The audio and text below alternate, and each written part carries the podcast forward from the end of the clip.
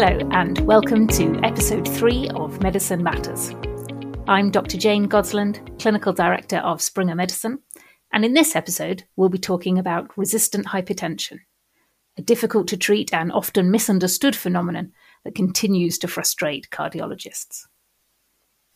In its simplest definition, resistant hypertension is blood pressure that remains raised despite concurrent use of three antihypertensives from different classes with one of which being a diuretic.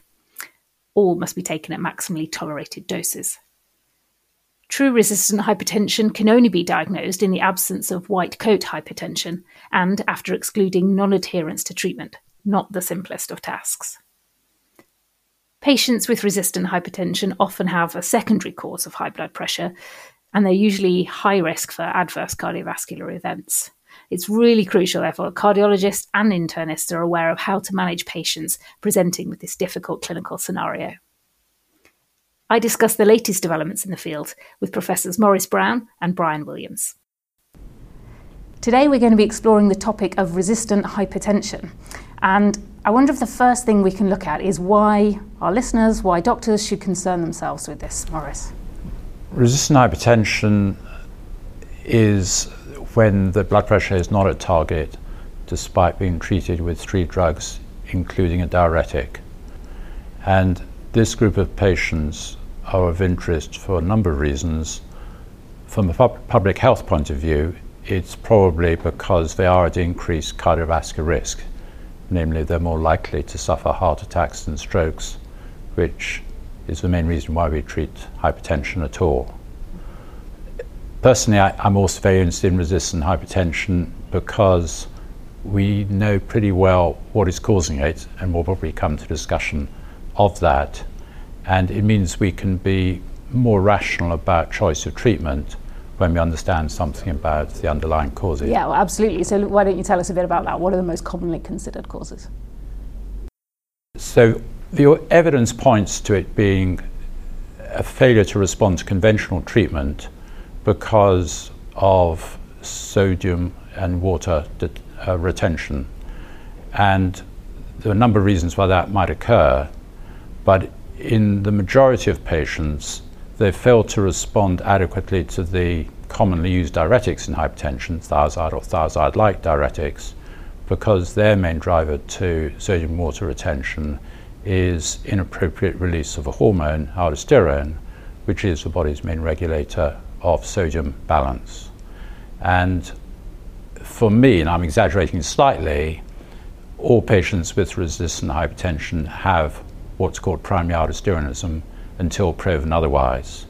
And, and that goes along with the therapies we'll discuss, either old ones or new ones, which target the aldosterone axis.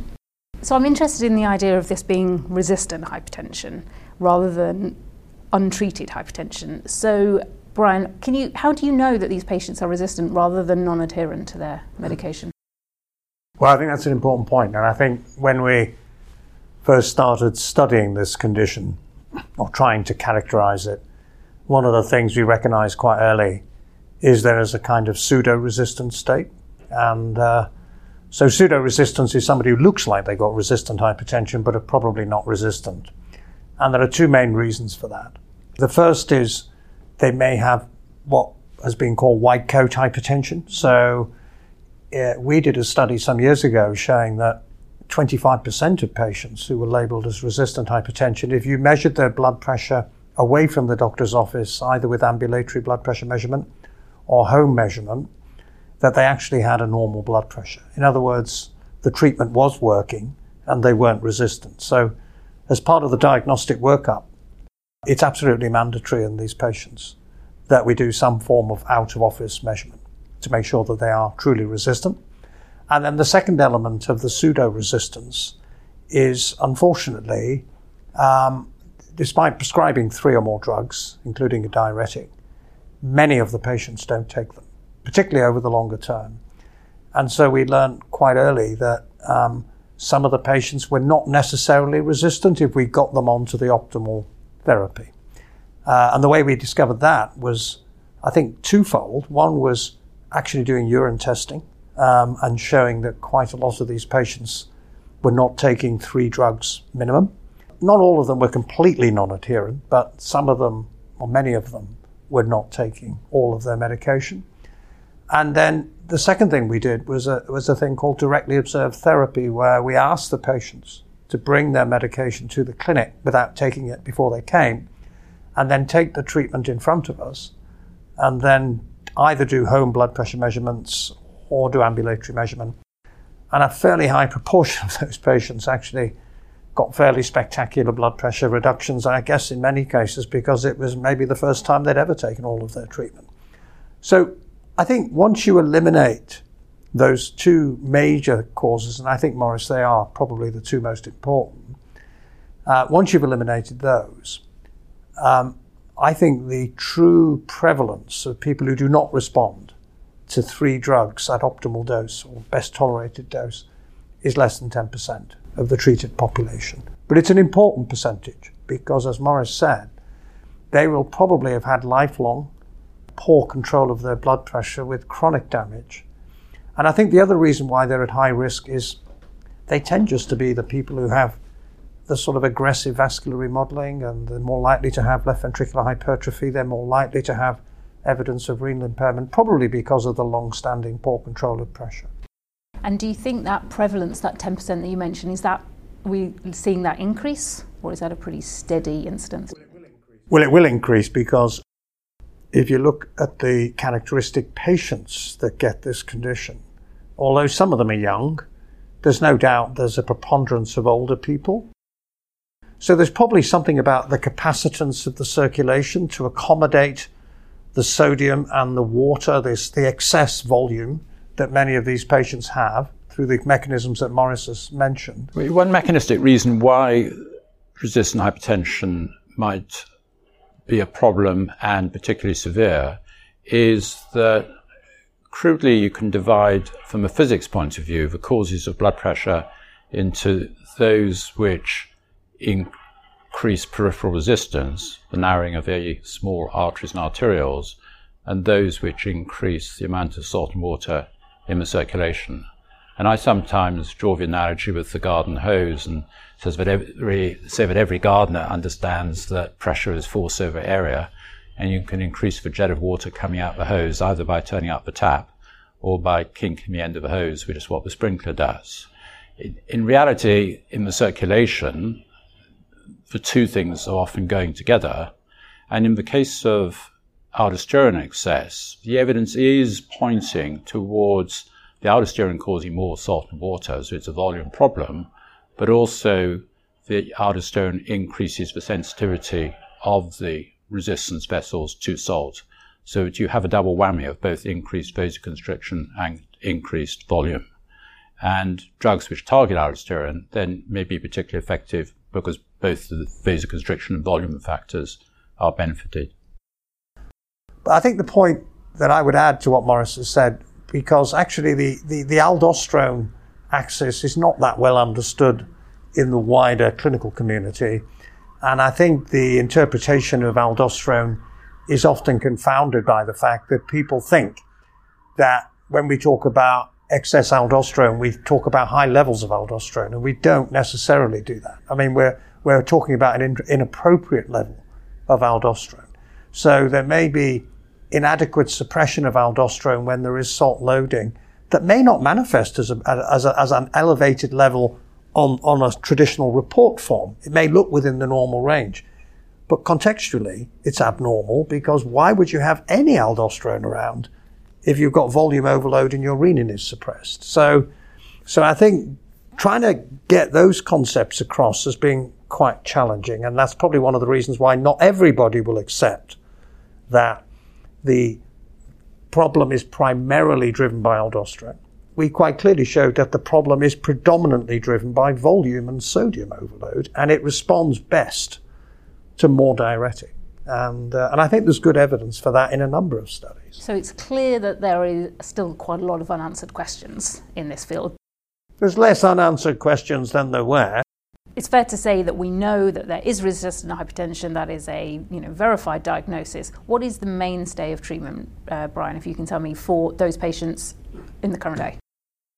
So I think, based on what Morris has said in terms of the mechanism, the studies we did in the UK demonstrated that if you block aldosterone with spironolactone, in relatively low dose actually, but it's in the context of already being treated with a thiazide, then you get the most impressive reductions in blood pressure. More impressive than, for example, you got with either an alpha blocker, which was a vasodilator, or a beta blocker, which was another way of blocking the renin system.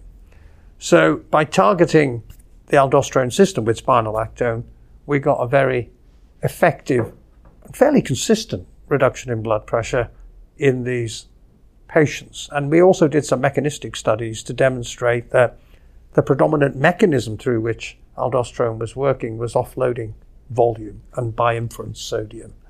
So, and I think the other thing I would add to that, and then, and then the question is, was it unique to spironolactone, or in fact, if you gave another diuretic that acted elsewhere on the tubule, would you get a similar effect, or maybe not as powerful, but at least some benefit? I personally think you probably would, because I think the tubule blockade with a diuretic isn't complete, so you're going to get some distal reabsorption of sodium. So if you use another diuretic that works on another segment of the tubule, this concept of multi segment blockade of the nephron, then you always get more natriuresis. And probably in this population, because they're sodium loaded, you'll get a more effective blood pressure lowering. And in fact, you know, I, am pretty convinced that's one of the mechanisms, for example, whereby SGLT2 inhibitors, which are used for diabetes, if you look at the data where they're used for diabetes in somebody who's also receiving diuretic, because they're a proximal tubular diuretic, and the other diuretic is working further down the tubule, you get quite impressive offloading of sodium and water. And I think they might be quite effective drugs, for example, in people with resistant hypertension. And so, Morris, you've obviously had a really exciting paper in the New England Journal, your recent trial of baxdrostat. Can you tell me the mechanism of action behind that and what the trial showed? So, baxdrostat is an aldosterone synthase inhibitor, and, and, it may be helpful to draw an analogy with the comparison of ACE inhibitors and angiotensin receptor blockers. And in that case, the enzyme inhibitor came along first, and then the receptor blocker. But in principle, if there's a culprit hormone or mediator, there's always two ways of taking it out. One, one is by blocking its formation, and the other is by blocking its effect. And so for years, it's been obvious that it might be attractive to have a drug which inhibits synthesis of aldosterone rather than the receptor. The big challenge has been that the final enzyme in the synthetic pathway, called aldosterone synthase, is 93% identical to the enzyme making cortisol, the final enzyme in the cortisol synthetic pathway. And the initial drugs that were developed as inhibitors of the enzyme turned out to be insufficiently selective. And interestingly, one of them was relaunched by Novartis and is now uh, used for the treatment of Cushing's disease, where there is excess cortisol. But around a decade or so ago, the companies began to have success in making molecules with a hundredfold or greater selectivity, which is probably enough to give you a range of doses at which cortisol will not be inhibited. And that's what the phase one trials of Baxdrostat showed when it was still a Roche drug in 2012 2013. But Roche then pulled the plug on all its cardiovascular metabolic development and the drug sat on the shelf effectively for four years until it was licensed to a single drug American startup, CinCor. And they undertook first uh, a multiple ascending dose human volunteer study to confirm its selectivity, and then went into a phase two study of around 250 patients with resistant hypertension. And, and the primary question was whether Baxdrostat would give a substantial fall in blood pressure when compared to placebo? And the answer was yes. There was an 11 millimeter greater fall in blood pressure on the top dose of Baxdrostat compared to placebo, and, and that was associated with around 60 to 70% reduction in aldosterone. So this was a placebo-controlled trial you mentioned. Do you have any data yet on comparator drugs? So everyone asks that question. And of course, we would love to know whether baxdrostat is more or less effective than spironolactone. The straight answer is it has not been compared, and it's unlikely to be compared because if you look historically at what companies do, their sales force will come up with a dozen arguments why their drug is, is better than the, the nearest competition, but they very rarely take those on in a true head to head study. And there are two reasons for that. One is that there's a lot of vagaries, chance, good luck, bad luck, and there are examples in the history of drug development where companies have done this and lost. And for, for a startup to do this, it's certainly a complete no no because it's their complete investment. And if luck goes against them, they've lost billions. Uh, but even for large pharma, it's a risk they often don't take on.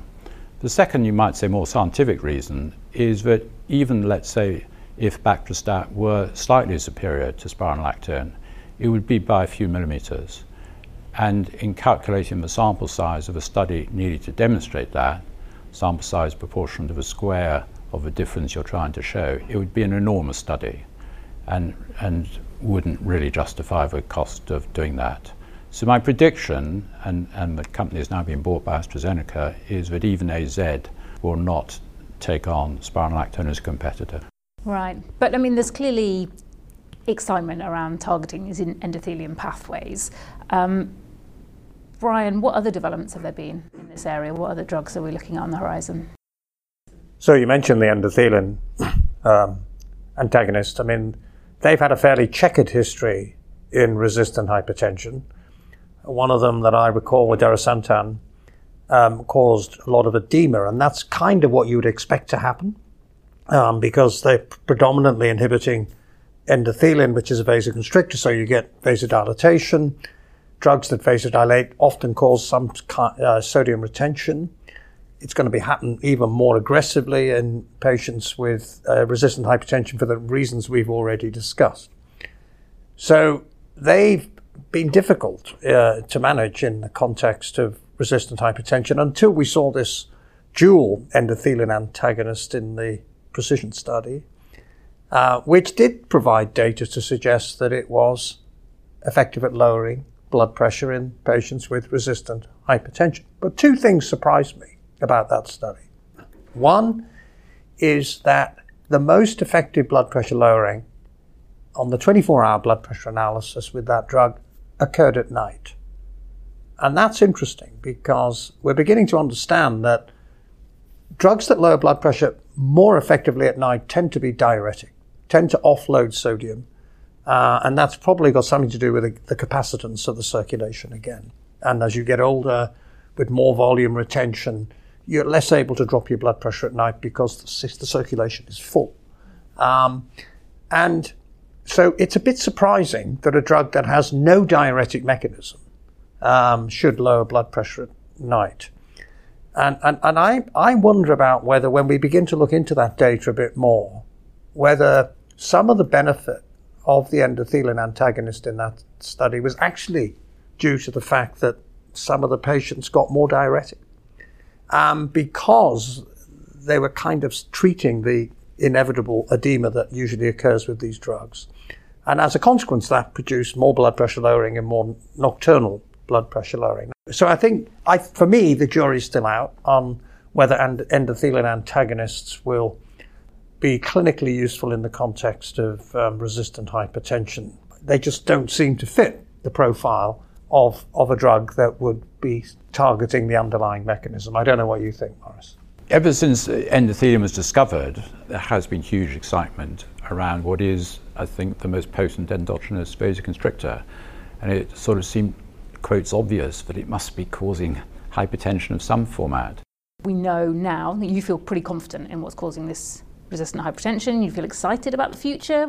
Yeah, I think there's other drugs in development as well that actually lend themselves to the same mechanism that we've been talking about. I mean, I mentioned SGLT2 inhibitors, which are not in development; they're in, they're available. Um, but they're a proximal tubular diuretic. You know, most sodium is reabsorbed in the proximal tubule. Massive amounts of sodium are reabsorbed in the proximal tubule. So you block that uh, sodium glucose co-transport there, you get huge amounts of distal uh, delivery of sodium. so if you then got a thiazide diuretic on board, that's going to be overwhelmed by the amount of sodium coming down the tubule. And as a consequence, that dual nephron blockade is going to produce significant sodium offloading. So I would anticipate that it, those drugs, if they were given to patients with resistant hypertension, would have a blood pressure lowering effect. And interestingly, I suspect a lot of that blood pressure lowering effect would be at night uh, because of the mechanisms we've discussed. And I think quite often the drug companies will argue that the benefits of drugs are not related to the blood pressure lowering. But actually, they're not measuring the blood pressure lowering because they measure the blood pressure in clinic, which is actually an underestimate of the true impact of drugs, particularly diuretics, on blood pressure, and particularly in the context of resistant hypertension. So I think the they may be very interesting to look at because, of course, they won't have the potassium problem that we traditionally associate with blocking the aldosterone system, and they won't have the glucose problem that we traditionally associate with thiazide. So it might be quite an interesting approach. Really exciting. I think you're so right. Uh, there's so much discussion now around um, not only pharmacological mechanisms of action, but also about behavioural change in patients and how they, the relationship they have with their medication and their health. Right, just finishing on that, I mean, I, I think we shouldn't forget that whilst we're talking about drug therapy for resistant hypertension and these patients are already on three drugs and we're talking about a fourth, patients can help themselves substantially by reducing their sodium intake. And, and there's quite good trial evidence that, you know, reducing sodium intake, even modestly, can have quite a powerful effect on blood pressure in this particular population of patients. So that anything we say about drugs is complementary to advice that must be given about sodium intake in particular. Really important point. Thank you. Well, thank you both very much. Thank you, Prof. Brown, Prof. Williams. It's been great to talk to you. We've got lots more in this field uh, that will be excited to see what comes out next. Thank you so much for joining me. This podcast is intended for healthcare professionals for their ongoing medical education and entertainment. It should not replace the professional advice of a doctor or pharmacist and may not be used as a basis for diagnosis or any change to the prescribed treatment of disease. The views expressed by our moderators and guests are their opinions and do not represent the position of any third parties. The information given in the podcast is subject to change as the scientific field and clinical advances progress.